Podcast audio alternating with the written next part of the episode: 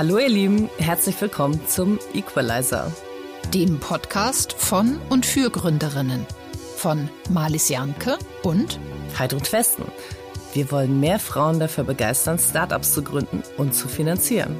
Dazu sprechen wir im Equalizer mit inspirierenden Gründerinnen, Investorinnen, Expertinnen und ein paar coolen Männern.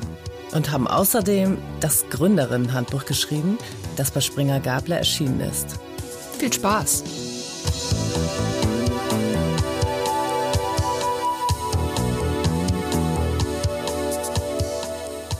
Wir freuen uns, dass die heutige Folge von einem tollen Partner ermöglicht wird. Die Startup Unit von Hamburg Invest ist die zentrale Anlaufstelle für alle Fragen zu den Startup-Angeboten der Stadt. Hier gibt's Infos und Support zur Finanzierung und zu wichtigen Events und Netzwerken in der Hansestadt. An der Schnittstelle von Stadtmarketing und Wirtschaftsförderung stärkt die Startup Unit das Hamburger Ökosystem für GründerInnen.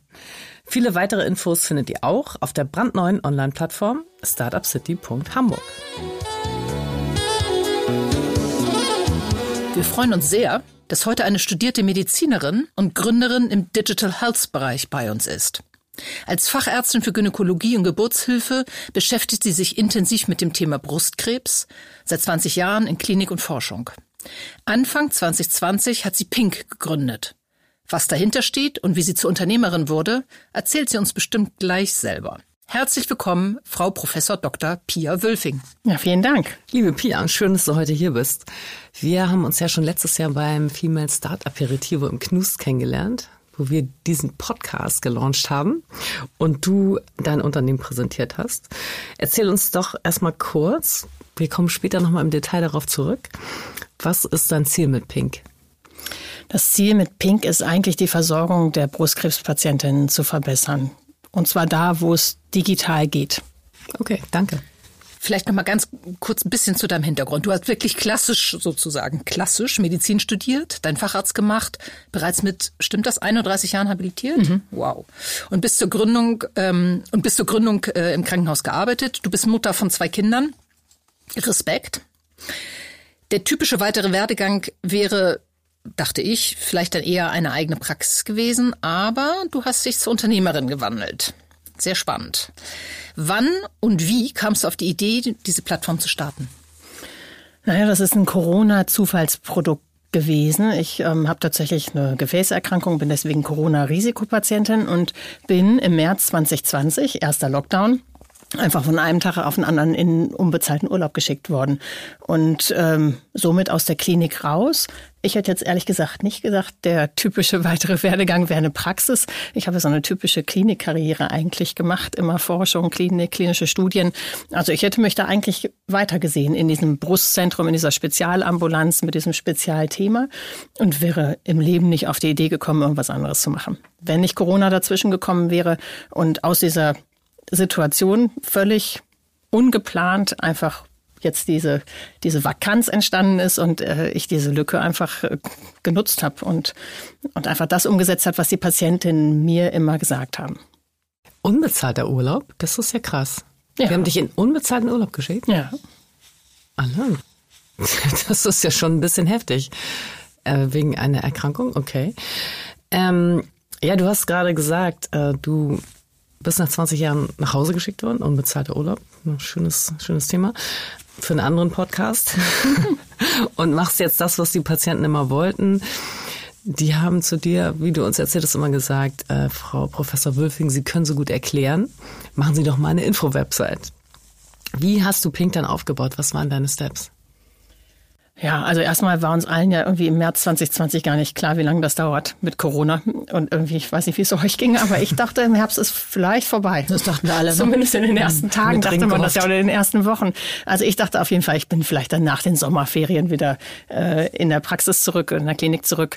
Und ähm, habe auch erstmal nur für diese Zeitspanne geplant. Und so ist der Podcast äh, Wir erklären Brustkrebs, den ich mit einer ehemaligen Patientin ähm, zusammen aufgenommen habe, im Lockdown, auch am ganz langen langen Tisch, weit voneinander entfernt, mit aufgesperrten Fenstern und mit Mikro, was ins iPhone gesteckt wurde, mit so einem Doppelmikro, also ganz profan aufgenommen.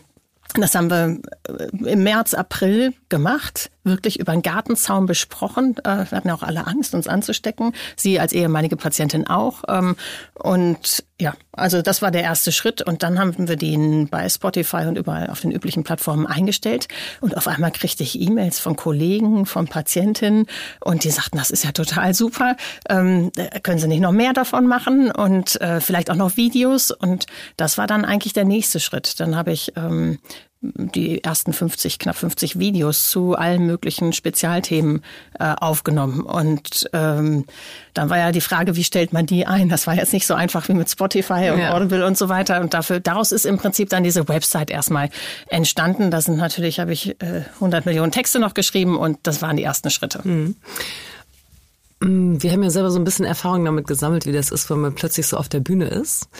Ähm, wie ging es dir damit, dich so medial zu präsentieren, also auch mit Video und so? Das ist ja ja, für Mediziner, also auf der Bühne sein, irgendwie Vorträge halten, ist ja mein täglich Brot auch irgendwie durch die Wissenschaft gewesen. Das finde ich jetzt nicht schlimm, was erzählen auch nicht.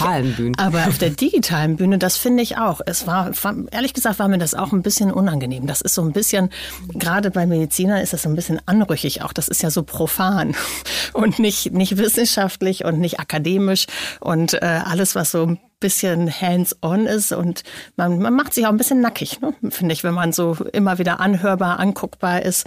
Äh, muss ja eigentlich auch jedes Wort auf die Goldwaage legen, auch in solchen Podcasts ja. wie hier. Ähm, sind schon irgendwelche Sachen wieder zugetragen, aber wie konnten Sie das denn sagen? also genau, aber ehrlich gesagt, das Feedback, das positive Feedback ähm, ist ja weit überwiegend. Und ähm, ich habe so viele Patientinnen gehabt, die geschrieben haben oder gesagt haben, das hilft so sehr, das hat mhm. mir so viel Mut gemacht. Dann ist mir jetzt der Rest egal. Und ja. ob das jetzt nun angemessen ist für mich als habilitierte Ärztin oder nicht, ist ja auch komplett also, egal. Hauptsache es hilft und äh, führt zum Ziel. Ja. Ähm, du hast im Vorgespräch gesagt, ich wollte immer ein Problem lösen und nicht ein Unternehmen gründen. Dann hast du es aber doch getan. Ähm, warum jetzt dieser Weg über Unternehmen und nicht als Stiftung? Und wer hat dich dabei unterstützt? Ja, es hat alles ja Vor- und Nachteile, das wisst ihr ja. Mit Stiftung, also Gemeinnützigkeit habe ich mir gut angeguckt, hat aber ja auch viele Nachteile und viele Limitationen. Und ähm, man kann tatsächlich ja auch äh, sozialverträglich und mit einem vernünftigen Ziel ein Unternehmen äh, gründen. Und ähm, das habe ich über die Zeit erkannt und äh, das war dann eben der Weg. Und äh, eigentlich, also auch die Möglichkeit, ja Geld so zu verdienen, dass man daraus wieder das Projekt weiterentwickeln kann. Das ist die Idee dahinter. Mhm. Also sicherlich nicht das klassische Startup mit dem Hockeystick äh, und so weiter. Mhm. Aber vielleicht sprechen wir erstmal über die Plattform. Also sie heißt pink-brustkrebs.de und ich musste eben grinsen, als Pia reinkam. Das können jetzt leider die Hörerinnen nicht äh, sehen kam sie rein mit einem pinken Sweatshirt. Sehr klasse. Hast du gesehen, was draufsteht? Ähm, Pink? Ja, Pink Lady. Pink Lady. Finde ich, find ich ähm, sehr CI-gemäß. ähm, aber zurück zur Plattform. Also die Logik der Plattform, Plattform ist, dass sie Mammakarzinom-Patientinnen von der Diagnose über die Therapie bis zur Nachsorge begleitet. Als Hintergrund, das weiß ich leider bestens aus eigener Erfahrung, ähm, durchschnittlich jede achte Frau in Deutschland erkrankt in ihrem Leben irgendwann mal an Brustkrebs. Bei mir selber war es 2015 und ich kann mich extrem gut daran erinnern, dass ich händeringend nach so einer Plattform gesucht habe und sie mir gewünscht habe, weil man einfach unfassbar viel Information braucht. Was bietet ihr auf dieser Plattform pink-brustkrebs.de an? Ah, eigentlich ein rundum sorglos Paket, wenn der Begriff überhaupt der Situation gerecht wird äh, für die für die Nöte und für das, was man an Informationen als Patientin sucht. Also äh, alles rund um medizinische Fragestellungen, also OP, Chemotherapie, Strahlentherapie, medikamentöse Ansätze, Neuigkeiten, dann aber auch die ganzen organisatorischen Dinge. Woher kriege ich einen Taxischein zur Chemotherapie? Wer schreibt mir ein Perückenrezept auf? Was steht mir überhaupt zu? Wer hilft mir mit Kinderbetreuung, Haushaltshilfe? Wie kriege ich mein Abo im Fitnessstudio gekündigt oder pausiert und so weiter? Und dann eben tatsächlich auch die ganzen rechtlichen Aspekte, ähm, wenn da irgendwelche Unklarheiten sind. Also all das und das Psychische Psychische, das haben wir im Prinzip alles aufgegriffen und als Texte, als Videos und eben als Podcast zur Verfügung gestellt, weil meine Erfahrung auch ist, dass gerade unter der Chemotherapie und mit dieser Stresssituation viele Patientinnen gar nicht die Ruhe haben, das alles durchzulesen und durchzuackern, ähm, sondern dass es vielen entgegenkommt, wenn sie es sich anhören oder anschauen können und auch vor allem immer wieder.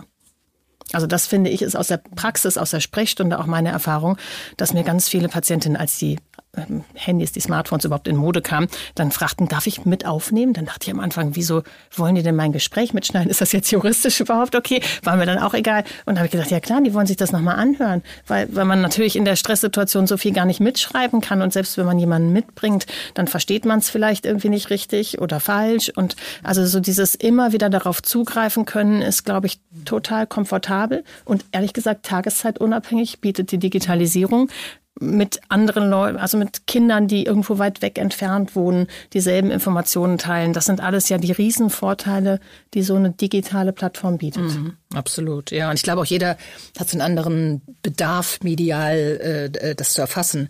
Ich hatte mich immer erwischt, dass ich Leuten erklären erzählen wollte, was der Arzt mir erzählt hat. Und dann wird's finde ich, ganz gefährlich, weil man dann irgendwie ähm, bestimmt nur noch Halbwahrheiten und Unsinn auch erzählt. Und ähm, äh, also ich sage jetzt mal ein bisschen, äh, also eigentlich ist es ja krass, dass das nicht als Handout äh, von den Ärzten so rausgegeben wird. Aber umso toller, dass es jetzt diese Plattform gibt. Ja, jetzt ist es einerseits ja ein, ähm, einfach eine ein tolle Lösung für ein großes Problem für viele und andererseits ein Geschäftsmodell, da wäre jetzt die Frage, ähm, wie sieht das konkret aus? Ihr habt ja beides, ihr habt Pro Bono Bestandteile, also Themen oder Teile, die ich nutzen kann, ohne dafür zu bezahlen und Dinge, für die die User zahlen. Ähm, ist nee, nicht die User. Das, genau, das äh, die nächste Frage. Nicht die User, danke. Denn die Frage wäre, ist das jetzt ein B2C-Geschäftsmodell oder ein B2B-Geschäftsmodell und wer zahlt am Ende? Na, es zahlt die Krankenkasse, aber halt nicht das Ganze. Wir haben es tatsächlich so aufgesetzt, dass wir gesagt haben, all das, was die Patientinnen direkt und unbedingt brauchen, denn am Anfang war das Geschäftsmodell noch gar nicht klar. Das wollte ich nicht wegsperren und nicht irgendwo bezahlt haben. Denn ich habe so viele Patientinnen erlebt, die durch diese Erkrankung in so existenziell, äh, existenzielle Nöte und Probleme geraten sind, äh, dass ich dachte, das ist unfair, wenn das wieder nur irgendwie ein Teil abrufen kann und eben nicht die alleinerziehende Frau, die irgendwie kaum die Wohnung halten kann, weil sie mit dem Krankengeld nicht hinkommt. Also deswegen kann das kam für mich überhaupt nicht in Frage. Alles, was auf der Website ist und da ist viel, da ist eigentlich alles, was man erstmal braucht, bleibt frei, ist frei und das ist auch die Grundidee. Genauso die Webinare, die ich alle zwei Wochen anbiete, mittwochs abends um 20 Uhr, ähm, frag doch mal Pink über unsere Plattform. Es soll alles im Prinzip ein rundum sorglos Paket hm, bleiben. Toll, das ist echt und, toll. Ähm, das, um, also natürlich, inzwischen sind wir ja ein 16-köpfiges Team, ähm, um das alles weiterzuentwickeln. Das muss ja irgendwie irgendwoher muss die Kohle kommen. und ähm, die Idee war dann eben, das über Zusatzangebote ähm, zu machen. Und da haben wir jetzt die App Pink Coach, die seit Ende Juni ähm, DIGA ist, digitale Gesundheitsanwendung, und dem psychoonkologischen Online-Kurs Pink Leben, ähm, wo die Monetarisierung, sobald jetzt die wissenschaftlichen Daten da sind, auch nachfolgen kann. Und äh, die, dieses DIGA-Modell, ähm, das bedeutet ja, dass die Patientinnen ein Rezept bekommen von irgendeinem Arzt, muss auch gar nicht der Brustkrebsarzt sein, kann auch der Hausarzt sein oder der Augenarzt, theoretisch, ähm, und dann komplett kostenlos diese App nutzen können. Und die App ist quasi ein Add-on zu all diesem Angebot und total sinnvoll ist ein Coach, ähm, der Tag für Tag mit äh, Zielen, mit individuellen, also wirklich personalisierten Zielen den Frauen beibringt, sich mehr zu bewegen, besser zu ernähren, achtsam zu sein und mit den Nebenwirkungen klarzukommen. Mhm. Also da ist ein Nebenwirkungs-Chatbot noch mit drin ja. und äh, so begleitet. Denn das mhm. ist das zweite Problem, was die Frauen haben. Vielleicht kannst du das bestätigen, ähm, dass in dem Moment, wo wir sie entlassen aus dieser ganz engmaschigen mhm. Betreuung, aus Chemo oder was auch immer, das saßen alle vor mir und haben gesagt, und nun, Frau Professor Wülfing?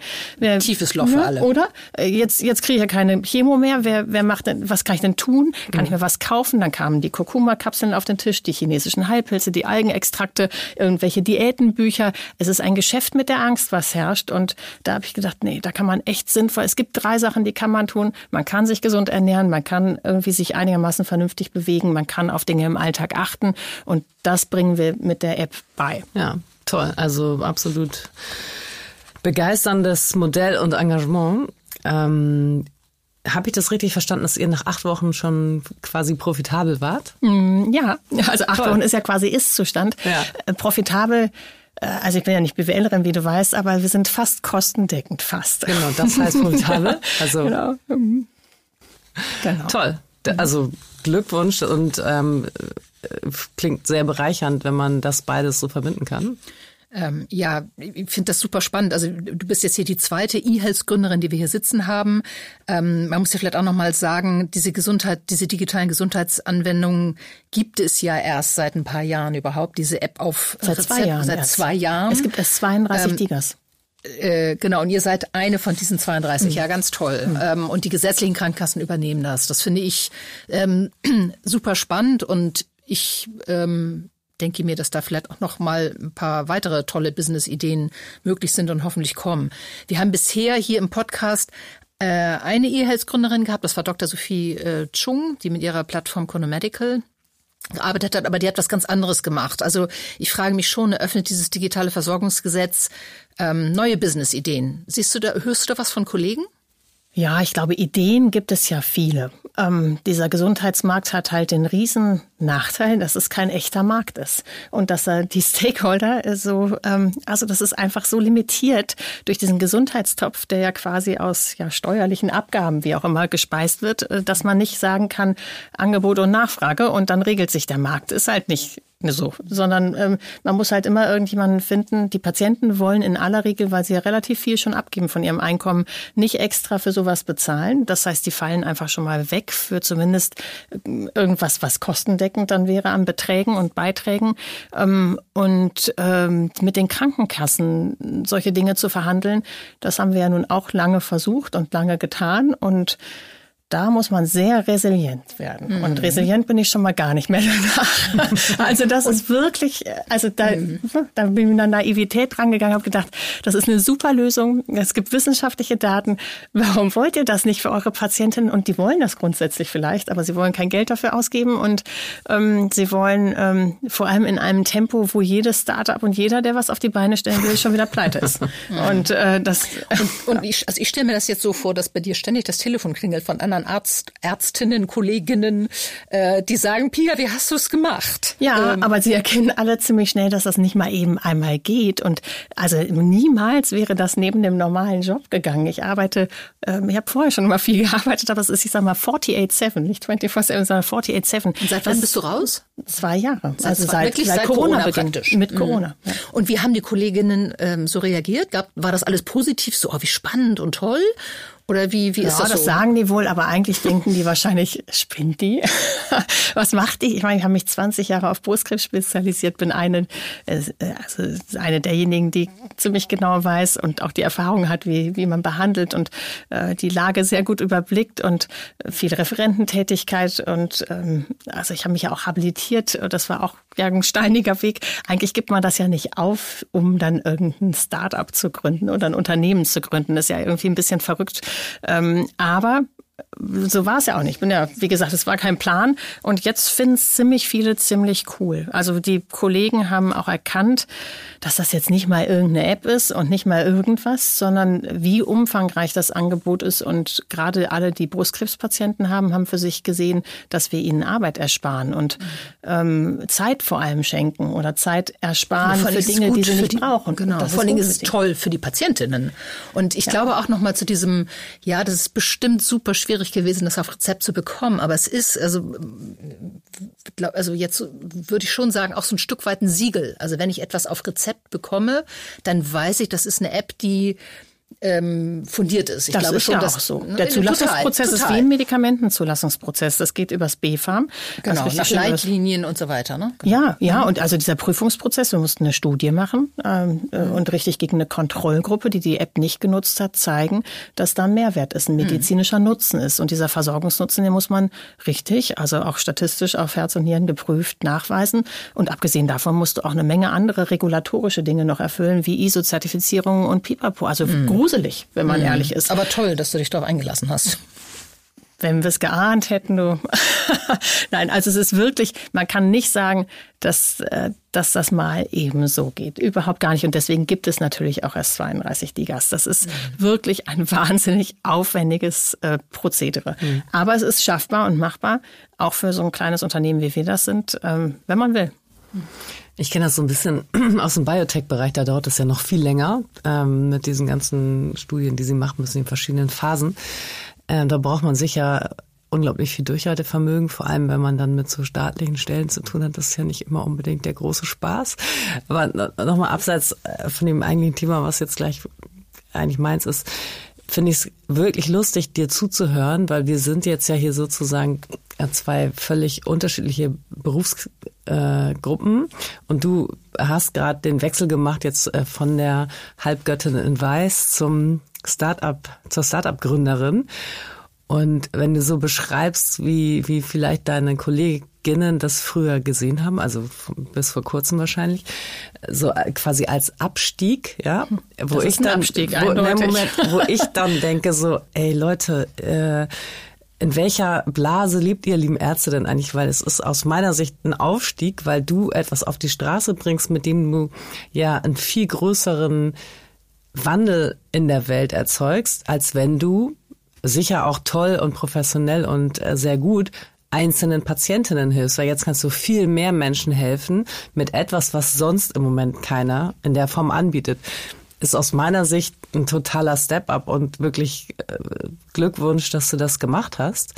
Ähm, Finde ja, ich, immer ich gar nicht werten, glaube ich. Also nein, Aufstieg, aber, Abstieg. Ich nein, finde, jeder meine, macht so seins. Ne? Nein, ich meine, ähm, irgendjemand muss die Leute ja auch sehen und betreuen. Ja, und ich finde so dieses individuelle Arzt-Patienten-Verhältnis ist auch eine ganz großartige Sache. Aber ja. ich finde auch, so zu sehen, das nicht alles sofort abzuwerten, weil es halt nicht irgendwie äh, im genau. Titel gemacht ist, sondern zu sehen, damit kann man echt vielen Leuten helfen und kann Abläufe in Kliniken verbessern. Das ja. muss auch jemand machen und entwickeln. Und es ist viel besser, wenn es ein Arzt macht, als wenn ein Unternehmensberater um die Ecke kommt und Absolut. sagt, oh, da könnte man mal was machen. Ja. Und so sind die anderen äh, genau. meisten Startups ja entstanden, dass man irgendwie, dass irgendwelche Leute einen ähm, Case analysiert haben und dann gesagt haben, da könnte man mal was machen. Und ähm, dann, also viele der Mitbewerber, da, das war jetzt mhm. natürlich kein Arzt, denn der mhm. hat halt keine Zeit, mhm. sowas zu machen. Mhm. Ja, ich finde schon toll, weil du veränderst jetzt die Welt äh, statt das Leben von einzelnen Menschen, auch wenn es viele sind, denen du sonst geholfen hättest. Aber das, also ich finde, es gibt keinen Grund, so wollte ich es eigentlich sagen, für andere Ärzte äh, das so ein bisschen ähm, zu lächerlich zu machen oder als unwürdig zu empfinden dafür, dass man jetzt Professor ist. Also äh, das finde ich eben so eine Sichtweise, die irgendwie nicht berechtigt ist, sagen wir mal so. Aber egal. Ähm, kleiner Ausflug ins Markenrecht. Wir haben schon dein Sweatshirt erwähnt und ähm, lustiger Fun Fact am Rande. Ihr habt äh, mit dem Namen Pink für eure Plattform gleich eine Abmahnung bekommen und zwar von keiner geringeren als den Anwälten von der Sängerin Pink. Ähm, wie war das und wie habt ihr das gelöst? Also an dem Tag selbst war das überhaupt nicht so lustig, nee, weil das, das der Tag des Launches unserer Website war. Ich glaube, 24. Februar 2021, also vor eineinviertel Jahren. Äh, das hatten wir uns als Deadline gesetzt, weil da eine Fortbildung war vor vielen Gynäkologen, remote natürlich, war ja mal wieder Lockdown, äh, wo ich einen Vortrag bekommen hatte über Digital Health und die Option bekommen hatte, auch Ping vorzustellen. Also musste alles auf diesen Tag fertig gemacht sein und wir waren ja erst vier Leute da plus die Programmierer und ähm, haben wir die Berserker nachts alles fertig gemacht und dann war das alles soweit. Nachts, nachmittags um fünf war halt diese Fortbildung und ich war schon in diesem Vorbereitungsraum, in diesem virtuellen und merkte irgendwie auf Slack, dass es ganz unruhig wurde und dachte, guckst du noch mal schnell drauf und dann kam, du kannst den Vortrag nicht halten. Wir haben eine Abmahnung bekommen. wow. Und dann dachte ich, was? Was? Wie? Und dann haben wir, hatte ich eh ein technisches Problem, so dass die Reihenfolge der Vorträge zum Glück noch mal getauscht wurde und dann haben wir in der Zwischenzeit klären können, okay, dass, dass ich den Vortrag so halte halten konnte, dass ich das auch so vorstellen konnte. Und dann haben wir über unsere Markenrechte, ähm, das ging natürlich nicht über Nacht, aber relativ schnell eine Abgrenzungsvereinbarung schließen können. Unser Logo nochmal so abgeändert, dass das Ausrufezeichen nicht statt des Is steht, sondern jetzt ja am Ende. Und ähm, dass wir für die Bereiche, wo wir die Marke brauchen, die auch eben entsprechend äh, mhm. haben. Um das nochmal für junge potenzielle Gründerinnen zu sagen, so ein Markenname, der ist ja immer nur schützbar für bestimmte sogenannte Waren- und Dienstleistungsklassen und für bestimmte Regionen. Insofern ähm, war das wahrscheinlich ein äh, sowieso nicht so richtig erfolgversprechender Versuch, weil wofür hat Pink jetzt diese Marke eine geschützt? Wahrscheinlich ja nicht. Ich, ne? Das war die Das, war die ja, das hat aber genau. ja nichts damit zu tun. Du hast die schützt ja trotzdem für ein bestimmt. Es gibt so einen Waren- und Dienstleistungsklassenkatalog, der ist super dick und du kannst es immer nur für bestimmte schützen. Also ich glaube nicht, dass die es jetzt für eine App glaube, Brustkrebs das lag geschützt an ihrem, hätte, ne? Nee, sicherlich nicht für Brustkrebs, auch nicht für diese mhm. medizinischen äh, äh, entsprechenden Kategorien, aber dadurch, dass sie so einen Promi-Status hat, ja. und das war, glaube ich, der Kasus, genau. durfte mhm. man diese Wortbildmarke deswegen nicht verwenden. Mhm. Also es ging gar mhm. nicht um diesen, um diesen Katalog und, und das, wofür es wofür wir das brauchten, mhm. da wären wir uns überhaupt gar nicht in die Quere gekommen, nee, ähm, mhm. sondern tatsächlich um dieses ja, um, um sie mit ihrem, mit ihrer Marke als Wortbildmarke. Und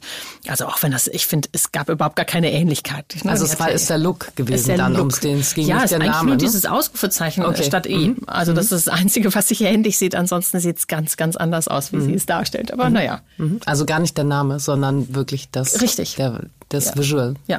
Okay.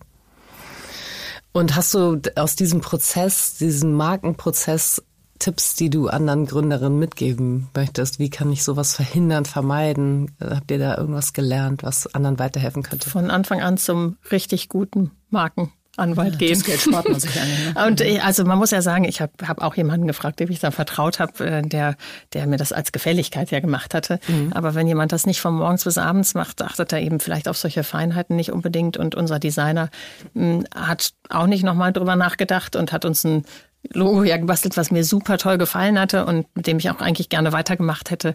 Und am Anfang war ich auch ganz unglücklich, dass wir es umbauen mussten, aber es ist äh, Schall und Rauch. Also hm. nee, äh, im Zweifelsfall da auch das Geld in die Hand nehmen, wenn man es irgendwo herkratzt, zusammenkratzen kann und dann eben äh, richtig abklopfen, die Dinge. Gerade mhm. diese juristischen Dinge. Das mhm. ist auch mein Learning. Wir haben viel zu wenig Geld am Anfang für die Juristen eingeplant. Mhm. Unser, das erste Jahr, würde ich sagen, ist das ganze Geld in die Entwickler, äh, in die Programmierung und in die Juristen geflossen. Ja. Und zwar fast anteilig ja. ähm, bei den Tages- und Stundensätzen, die die Juristen so aufrufen. Ja. Und das haben wir komplett unterschätzt, was da alles reinkommt, was man alles prüfen muss und was ja auch wirklich gut geprüft sein muss. Genau, aber ich glaube, es lohnt sich, ne, weil man dann hinterher ruhig schlafen kann. Ja. Auch nochmal zum Thema Markenrecht. Ich hatte das gleiche Thema mal selbst und habe es auch schon oft von Startups, denen ich so helfe, gehört. Selbst die sehr hochbezahlten, guten Markenrechtler haben oft nicht mehr alles im Blick. Also es hilft wirklich auch, sich selbst nochmal drum zu kümmern. Man kann in die Patent- und Markenämter der Handelskammern gehen und sich da selber auch nochmal schlau machen. Die wissen oft sehr, sehr viel zu dem Thema und manchmal auch mehr als der eine oder andere wirklich gedacht gute Markenrechter, weil es inzwischen so wahnsinnig viele Namen gibt. Und ähm, da hilft es einfach wie bei ganz vielen anderen Sachen, auch wie wenn man zum Arzt geht, nochmal selbst mitzudenken und nachzufragen und sich selbst schlau zu machen, so als weitere Sicherheitsebene. Äh, mhm. So meine Erfahrung. So, liebe Pia, bevor es jetzt gleich weitergeht mit unseren Fragen, kommt jetzt unsere sogenannte Mid-Roll. Denn es gibt viel zu wenig Podcasts, die von Frauen gemacht werden. Daher haben wir damit begonnen, schon beim letzten Mal, immer als Midroll einen von Frauen produzierten Podcast vorzustellen. Und heute möchte ich den Podcast vorstellen 5050 aus dem Hause OMR, also Online Marketing Rockstars. Isabel Gard und Kira Schubert sprechen darüber, wie wir Gendergerechtigkeit in der Wirtschaft und Führungspositionen erreichen. Ihr Ziel ist, 50 Prozent Frauen und 50 Prozent Männer in der Wirtschaft und in Führungspositionen. Das unterschreiben wir hier, glaube ich, alle. Dem schließen wir uns also an und wünschen den beiden weiterhin tolle Gäste und viel Erfolg. So, Pia, jetzt machen wir weiter mit dem Thema, ähm, wo kam denn das erste Geld her? Denn so richtig, ähm, so eine klassische Durchfinanzierung hattest du ja am Anfang nicht, nehme ich mal an, sondern du saßt ähm, zum ersten Lockdown zu Hause und hast losgemacht. Wie bist du dann gestartet? Hast du dann erstmal den Mikro gekauft, nehme ich an, für den ersten Podcast? Ja, genau. Amazon also Mikro bestellt äh, mit zwei Ausgängen. Ja, Sparschwein. Am Anfang Sparschwein, bis mein Mann gesagt hat, das geht irgendwie nicht. Unbezahlter Urlaub, kein Gehalt. Und äh, klar, man kann nichts ausgeben im Lockdown, aber wir haben ja auch Verpflichtungen wie alle. Und äh, also können nicht, so viel kann nicht weiter irgendwo überall ausgegeben werden. Brauchst ja auch Leute für alles, für jemanden, der es bei Spotify einstellt, diese ganzen Sachen macht. Äh, Grafiken habe ich am Anfang selber gemacht, aber äh, das, das wurde ja immer mehr Hilfe, die man auch einkaufen musste oder wo man mal irgendwas investieren musste, die Anwälte. Und dann haben wir. Ähm, Wann hast du das budgetiert? März war der Lockdown, du hast losgelegt mit dem Podcast. Dezember. Dezember haben wir mal gesagt, jetzt ist aber mal Schluss. und okay. dann, und dann, mhm. ich hatte schon vorher natürlich angefangen, mir Gedanken zu machen, wie ich das finanziell irgendwie wuppen kann. Und ähm, dann hatte ich im Herbst, um die Herbstferien herum, äh, Katharina von Trotha, meine Mitgründerin für Finanzen und Recht quasi dazu genommen, mhm. ähm, die ähm, ich aus über die Kinder kannte. Wir waren zusammen Elternvertreterin in der Grundschule. Und ich dachte, das könnte gut passen von der Idee und von, von, von dem Gesamt äh, ja, Mindset. Und ich brauchte nämlich keinen als Mitgründer, der mir anfängt zu erzählen, wir sollen jetzt Orthomol über unsere Plattform verticken oder äh, irgendwelche Werbung einblenden, damit man ganz schnell ganz viel Geld verdient. Äh, mit solchen Leuten hatte ich vorher auch schon gesprochen. Mhm. Das war jetzt irgendwie nicht so meine Vorstellung. Und dann ähm, haben wir uns beworben auf das InnoFounder-Stipendium der IFB, der Innovations- und Startup-Bank. Förderung, ne? Genau. Mhm und ähm, haben das bekommen. Das war unser Weihnachten Silvester 2020, 2021, war ziemlich äh, von Deadlines da geprägt, aber war am Ende ja zum Glück erfolgreich und damit haben wir eine Stelle finanziert bekommen. Und das ist unsere erste Stelle gewesen, auf die wir Alexa eingestellt haben, die für die Regulatorik bei uns zuständig ist. Und die hat quasi unsere Produkte, die ja dann in der Entstehung waren, also die App und auch den Psychoonkologiekurs zum Medizinprodukt geführt, also zur CE-Zertifizierung, dass sie Medizinprodukt heißen können und erst Erst dann kann man ja in Verhandlungen mit Krankenkassen gehen. Erst dann kann man DIGA werden. Erst dann ist man überhaupt vertragsfähig für irgendwas mhm. in diesem ganzen Bereich. Und sowas dauert wie viele Monate? Wir haben das alles in dreien geschafft. Cool. Aber Super. das war auch Hardcore, mhm. wie alles, ehrlich gesagt, in den letzten zwei Jahren. Kann man auch länger für brauchen. Mhm. InnoFounder ist ja meines Wissens maximal 75.000. Mhm. Da kommt man dann ein Jahr vielleicht weit mit so einer Mitarbeiterin. Ähm, und ich glaube, ihr habt euch aber entschieden, kein Venture Capital ähm, akquirieren zu wollen. Genau. Warum? Ja, das haben wir, wir haben auch natürlich mit VCs gesprochen und haben uns viel umgehört. Und ähm, dadurch, dass wir ja auch nicht 25 sind, sondern fast 50, haben wir im Freundeskreis ja auch Leute, die aus dem Bereich kommen, die da sehr aktiv sind oder PI machen oder wie auch immer ähm, oder selbst Unternehmer sind und ähm, haben eigentlich nach vielen, vielen Gesprächen gesehen, dass wir dachten, da wird uns vielleicht dann doch das Ruder zu sehr aus der Hand genommen. Und die Grundüberzeugung, die ich ja, glaube ich, nach wie vor immer noch habe, dass es um die Patientin geht, gehen soll und nicht äh, in allererster Linie ums Geld verdienen. Das kann man ja gut vereinen. Aber ähm, da hatten wir Sorge, dass uns da ein klassischer VC reingrätscht. Und ehrlich gesagt, die Gespräche, die wir geführt haben, waren auch so, dass ich dachte, äh, wir müssen nicht im allerersten Gespräch über Skalierung reden und über Internationalisierung. Jetzt machen wir erstmal hier DIGA vernünftig in Deutschland. Wir sind eine Marke. Ich glaube, Pink kennt inzwischen jede Brustkrebspatientin, jedes Brustzentrum. Wir haben es geschafft, innerhalb von einem guten Jahr eine Riesenmarke aufzubauen mhm, und ähm, diesen Need zu schließen und machen jetzt erstmal hier ein vernünftiges Ding weiter. Und aber so kann man ja irgendwie mit so einer Logik kann man eigentlich nicht gut mit VCs sprechen. Ne? Und, nee. und das ist nicht das, was sie hören wollen. Und ähm, insofern waren wir froh, dass wir eine Privatperson gefunden haben, die als Angel eine hohe Summe uns ähm, gegeben hat, eingestiegen Wie ist. Man die? Das war jemand, der bei uns sogar arbeiten wollte und ähm, und aber eben über ein hohes Vermögen äh, verfügt und insofern war das, wie gesagt, äh, sag mal, mhm. bevor wir jemand anders fragen. Und so ja, ist das klar. entstanden. Ja. Und äh, relativ kurzfristig und äh, ja, einfach über private Kontakte. Ja, und du hast gesagt, ihr habt auch mit VCs gesprochen. Das ist ja für viele Gründerinnen schon mal sozusagen Wunschziel. Die sprechen, also sie haben Schwierigkeiten überhaupt an die VCs so weit ranzukommen, dass sie mit denen sprechen können. Wie habt ihr das gemacht? Das war ehrlich gesagt total einfach. Äh, zum mhm. Teil sind sie sogar auf uns zugekommen. Ähm, und die Intros haben wir irgendwie immer schnell gekriegt, nach dem Motto, sprech doch mal mit dem, sprech doch mal mit dem. Also das, also über das, das war überhaupt nicht das Problem. Oder? Über unser privates Netzwerk mhm. und dann ehrlich gesagt über das ja dann auch sehr schnell entstehende Netzwerk. Ähm, wir haben relativ früh ja auch schon Preise gewonnen, Health Eye Award, äh, dann den digitalen Gesundheitspreis, ähm, haben relativ viel Presse dadurch bekommen. Auf mhm. LinkedIn habe ich relativ viel Reichweite gehabt und mhm. dadurch war das immer relativ einfach, Leute anzupingen und dann mhm. auch ein Gespräch zu bekommen. Also das war ehrlich das heißt, gesagt nicht unser Problem. Da seid ihr über, also neben LinkedIn und Pressearbeit über Awards gegangen. Habt ihr euch für die, also wie, wie seid ihr da vorgegangen? Also immer von dem Hintergrund, dass wir ja Nutzwert bieten wollen und vielleicht mhm. anderen mal Tipps geben.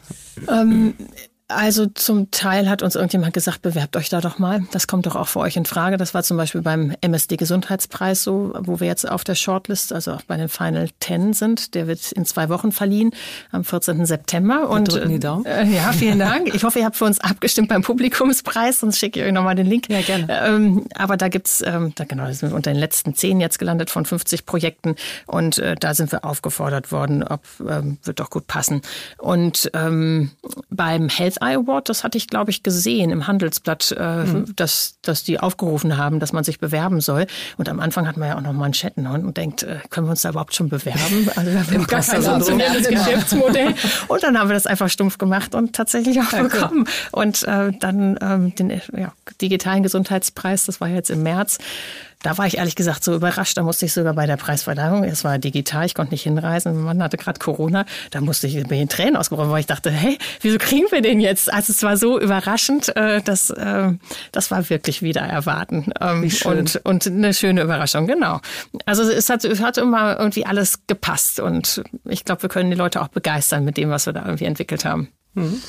Jetzt hast du schon so toll resümiert, äh, aber mich interessiert natürlich total deine Vision, wie es weitergeht. Ähm, ihr habt ja eine wahnsinnige Schnelligkeit drauf.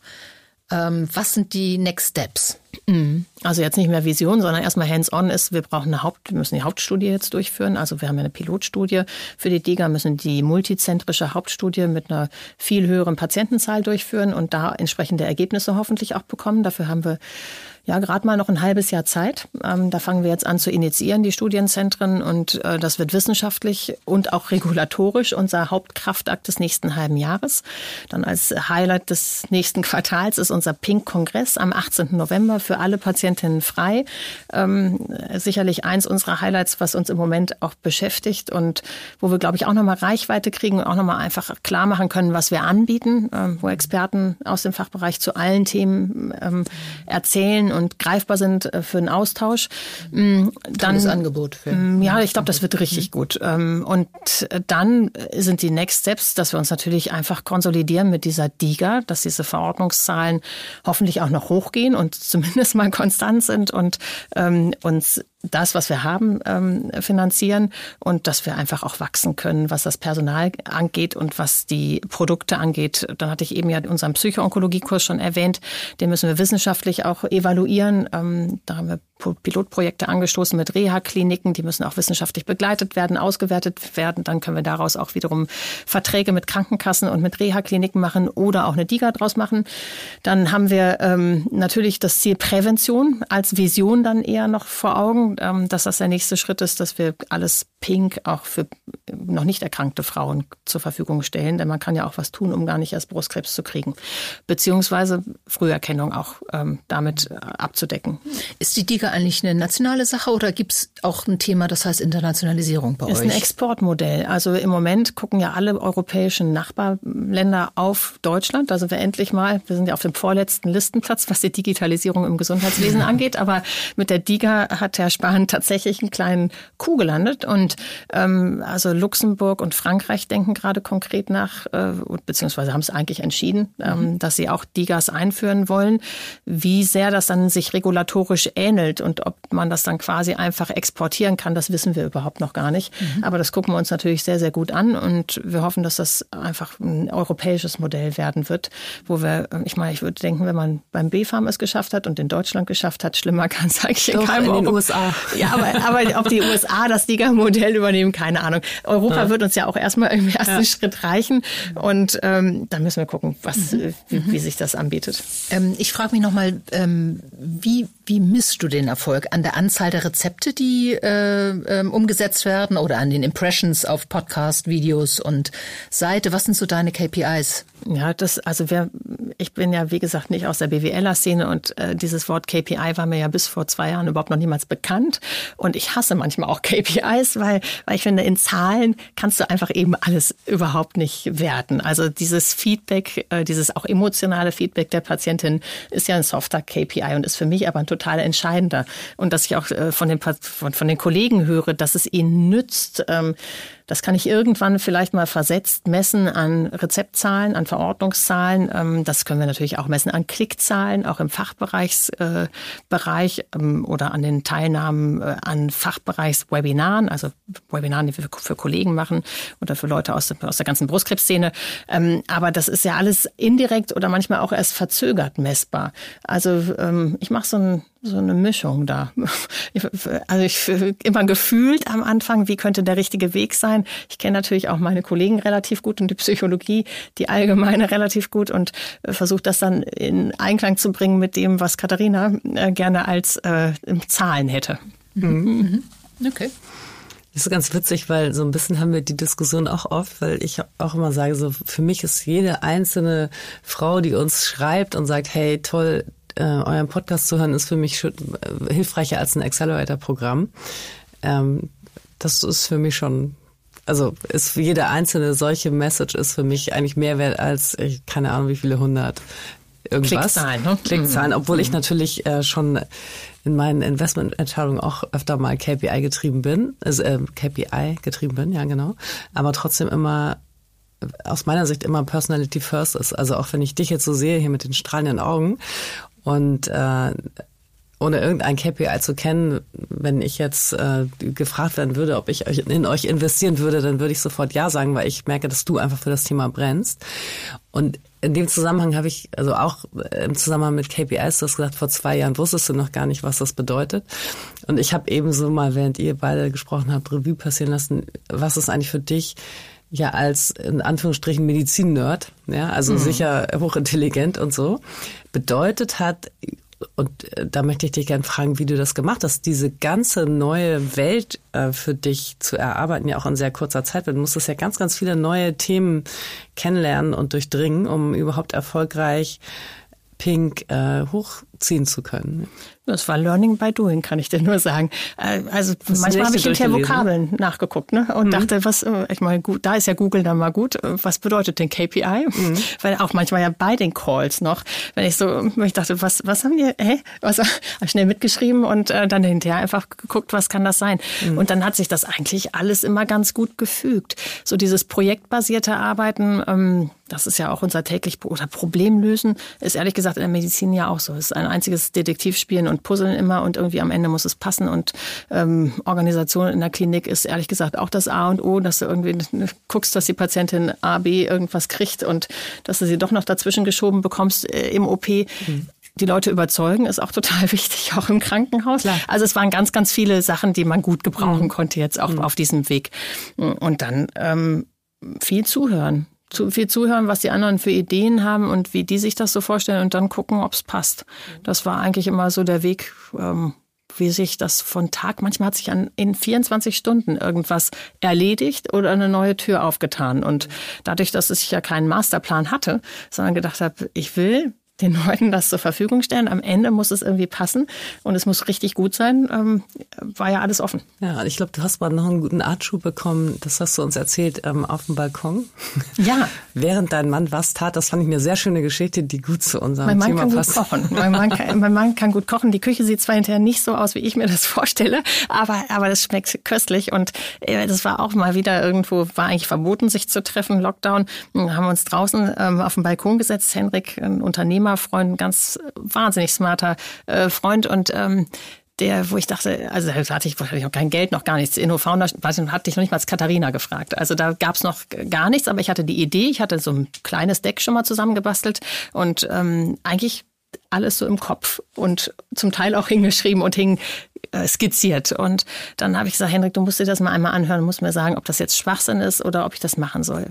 Und der war so begeistert und hat gesagt, du musst das machen. Da habe ich gesagt, aber woher kriege ich Geld? Und dann sagte er, du musst es einfach, fang einfach an, mach es einfach, mach mit den Sachen weiter, die du jetzt schon hast und dann kommt das Geld schon. Und ähm, an Henrik musste ich schon und an diese Worte musste ich so oft denken, äh, immer wenn ich dachte, boah, es wird nicht klappen, wir kriegen kein Geld, wir, äh, zumindest nicht vom Richtigen und äh, es ist nicht zu wuppen. Und da habe ich mir gedacht, doch, es stimmt, dass man nicht am Anfang an, von Anfang an wissen muss, wie das Geschäftsmodell ist. Man muss auch nicht von Anfang an wissen, ähm, wie ob Skalierung und äh, wie, wie es in zwei Jahren, es ist eh alles Glaskugel, gerade in diesem Gesundheitsmarkt, einfach irgendwie in kleinen Schritten vorwärts und die große Vision den Leuten helfen und das authentisch machen und niemanden über den Tisch ziehen wollen, ähm, einfach im Auge behalten. Und äh, so bin ich bis jetzt sehr, sehr gut gefahren. Ich hoffe sehr, dass Henrik recht behält, dass es auch weiter so funktioniert. Bin mir sicher. Mhm. Ja, ich glaube, entscheidend ist dabei auch, dass du unfassbares Know-how hast und unfassbare Erfahrung und das natürlich ein Fundament ist, was ein Träumchen ist, um ein äh, äh, sowas zu starten. Ja, ich glaube, das ist auch vielleicht so ein bisschen unser Alleinstellungsmerkmal, ähm, denn sonst gibt es eben nicht so viele Ärzte mit 20 Jahren Erfahrung. Es sind eher dann die jungen Ärzte, die ja. erst gar nicht irgendwie ihre, ihre Passion da in der Klinik sehen. Mhm. Ähm, also ich finde nochmal ganz spannend ähm, zu fragen, wenn man Medizin studiert, würdest du dann rückwirkend sagen, es wäre schon ganz schön gewesen, wenn mir mal äh, zumindest optional ein Entrepreneurkurs angeboten wäre? Wenn mir das vor, vor 25, also wann habe ich studiert? Vor vor äh, knapp 30 Jahren. Ja, also meine Tochter studiert jetzt Medizin und die ist auch also Meilen entfernt und ich denke... Ich wollte ähm, das aber. Also damals hättest du mich damit jagen können. Ich habe okay. ja Medizin studiert und nicht, sonst hätte ich ja BWL studiert. Also hm. das, und das kam für mich überhaupt nicht in Frage. Ich wollte, wollte unbedingt mit Patienten irgendwie arbeiten und äh, habe das auch jeden einzelnen Tag total gerne gemacht und ich wäre dann niemals rausgegangen, wenn ich Corona gekommen wäre und mit meiner blöden Gefäßerkrankung kollidiert wäre. Und jetzt macht es mir auch total Spaß, weil ich äh, einfach anders ja helfe. Ähm, aber das wäre keine freie Entscheidung so gewesen. Auf mhm. gar keinen Fall. Deswegen hätte ich es nicht vermisst im Studium. Mhm. Jetzt ist ja, soweit ich weiß, die Medizin auch ein ziemlich männerdominierter Bereich. Also gerade je weiter hoch man kommt, wie viele, wie viel Prozent sind so die Chefärzte im gynäkologischen Bereich? Wie viele Frauen? Ja, in der Gyn und in der, also in so Frauenbereichen geht's ja noch. Ähm, Was heißt geht's ja noch? Wie viel Prozent? Ja, so über, da, über 30? Also ja, Chefärztinnen? Nee, das wahrscheinlich nicht. Okay. Aber, aber immerhin vielleicht 20 Prozent und gerade mhm. in der, in der, also in der Senologie, in der Brustkrebsmedizin gibt es schon viele Leiterinnen vom Brustzentrum mhm. und es gibt inzwischen ja auch mehrere Ordinarier, also Lehrstuhlinhaberinnen mhm. in der Gynäkologie. Mhm. Ähm, da hat sich, finde ich, jetzt in den letzten 20 Jahren total viel getan. Mhm. Als ich studiert habe mhm. oder angefangen habe zu arbeiten, null, okay. zero. Ja. Ähm, da gab es vielleicht mal eine, äh, waren ja damals noch die C-Professuren, nicht die W-Professuren. C4 war ja Ordinariat, dann gab es mal vielleicht mal eine C3-Professur. Sensorin ne, für mhm. irgendeinen Unterbereich. Da kannte mhm. ich mal zwei, drei. Mhm. Aber also gerade in der Senologie haben wir schon so ein paar Role Models. Frau okay. Professor Habeck in München, ja. die war, ja. war immer irgendwie so gefühlt zehn Jahre älter als ich, ne? vier, vier Kinder ja. und wow. äh, absolut Key Opinion Leader weltweit und okay. äh, über jeden Kongress ziehend und ein, ein Brain. Wenn ähm, ich dich da noch mal kurz einfangen darf. Mhm. Ich wollte eigentlich auf ein anderes Thema hinaus. Rede ich wieder zu viel, ne? Habe ich das jetzt so uncharmant gemacht? Bremst ähm, mich einfach. ähm, die Frage geht so ein bisschen in Richtung Networking. Also du hast ja, so was wir, glaube ich, alle, auch die Hörerinnen jetzt rausgehört haben, sehr viel mit deinem Netzwerk erreicht, also wo dir Menschen weitergeholfen haben.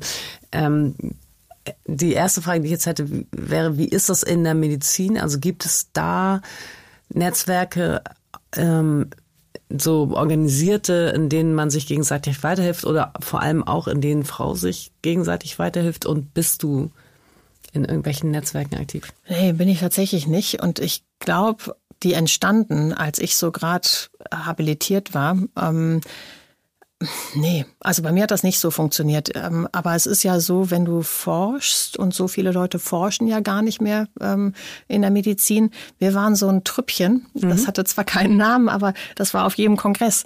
Und das waren zwar auch nur ein paar Frauen dann immer, aber ja. ähm, das war egal, ob man jetzt Frau oder Mann war. Und Hauptsache man hat vernünftige Sachen gemacht. Und es war sehr lustig und wir haben äh, eine sehr nette Zeit zusammen gemacht und sehr viel gearbeitet alle, aber dann auch äh, auf den Kongressen ist nett zusammen gehabt. Und wir haben uns schon immer gegenseitig irgendwie unterstützt, äh, irgendwie Vorträge, zu Vorträgen eingeladen oder irgendwie, wenn irgendwelche Kooperationen möglich waren bei Forschungsprojekten.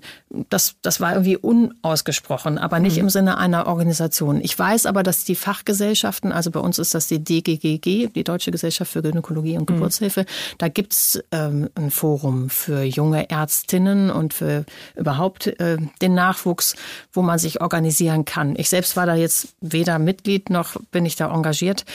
Hätte ich gefühlt auch wirklich nicht Zeit für gehabt. Und ich habe, ich bin ja mit drei Brüder, ich habe keine Angst vor Jungs und vor Männern, also äh, ich bin so groß geworden. Ich habe immer das Thema gar nicht gehabt. Ich habe immer irgendwie den Eindruck gehabt, wenn man, wenn man was kann und was macht, dann ist das mhm. eigentlich ziemlich egal. Mhm. Und was würdest du sagen, es macht ein gutes Netzwerk aus, egal ob das jetzt formell oder unformell informell ist? Also Spaß hast du schon genannt. Ja, und ein Geben und Nehmen. Ne? Es muss irgendwie für alle passen. Mhm. Ähm, ich, also wenn die Leute dann mit dem Anspruchsdenken reingehen, dass sie irgendwie sich da nur bedienen können, macht es wenig Sinn. Dann funktioniert es natürlich auch nicht. Mhm. Aber wenn da irgendwie Leute sind, die interessant sind und ähm, wo es sich einfach so ergibt, ähm, dann ist es natürlich ein Fit. Mhm. Pia, unsere Zeit ist leider schon fast rum. Ähm, und wir haben immer eine Frage zum Ende, äh, die ich dir jetzt auch gerne stellen will. Kannst du Tipps ähm, jungen Gründerinnen, nicht unbedingt aus der Medizinszene, mit auf den Weg geben? Was sollen die bitte richtig machen? Oder was hast du gelernt, was du weitergeben möchtest?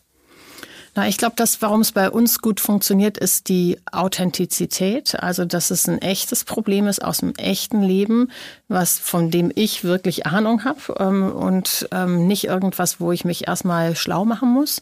Ähm, das gibt natürlich wahnsinnig viel Credibility, ähm, auch wenn man mit Investoren spricht, wenn man überhaupt mit Netzwerken spricht. Ähm, das ist, glaube ich, einer unserer Haupterfolgsfaktoren gewesen. Ähm, das schließt mir auch viele Türen auf. Wir brauchen, also wir denken gar nicht über Vertrieb nach, sondern die Kollegen, die jetzt irgendwie in unserem Fall die App sehen oder die Plattform sehen, wissen ja, wer ich bin und ähm, dass ich das kann. Und also dieses, ich glaube, das macht richtig viel äh, Sinn, dass man sich in dem Bereich tummelt, in dem man auch Ahnung hat. Oder wenn man das nicht hat, dann sich wirklich Mitgründer holt, der da Ahnung hat und wirklich mit dazu holt ähm, genauso wenig wie ich ja zahlen kann, wie ihr wisst. Und dafür eindeutig Katharina brauche, die äh, immer das Geld im Blick behält und diese ganzen Aspekte ähm, mhm. macht. Ähm, ich glaube, dass äh, nichts an den Haaren herbeizuziehen, nichts zu konstruieren, sondern echte Probleme lösen und wirklich dafür brennen. Und wie bei uns, also ich habe nicht irgendwie das Ziel gehabt, den Hockeystick und äh, weiß Gott was für Multiple im Blick zu haben, sondern einfach ähm, eine Lösung zu schaffen. Und ich glaube, wenn nicht immer das Geld verdienen das Hauptziel ist, sondern einfach irgendwie Probleme lösen oder, oder äh, irgendwas Tolles Neues anbieten, die Welt besser machen, dann ist man schon auf einem guten Weg. Toll. Vielen Dank, Pia. Absolut, kann ich nur unterstützen. Also ich glaube, wenn man mit dem richtigen Purpose oder Why ähm, was startet, dann ist es auch sehr schwer, das nicht erfolgreich zu machen. Vielen Dank dafür, dass du dir in deinem sehr vollen Terminkalender ähm, die Zeit für uns heute genommen hast. Sehr gerne und vielen Dank, dass ich bei euch sein durfte. War uns eine Freude. Toll, war eine Freude. Danke, Pia. Auch in den nächsten Folgen sprechen wir mit spannenden und inspirierenden Menschen, Female Founders und InvestorInnen, denen Diversity am Herzen liegt. Stay tuned.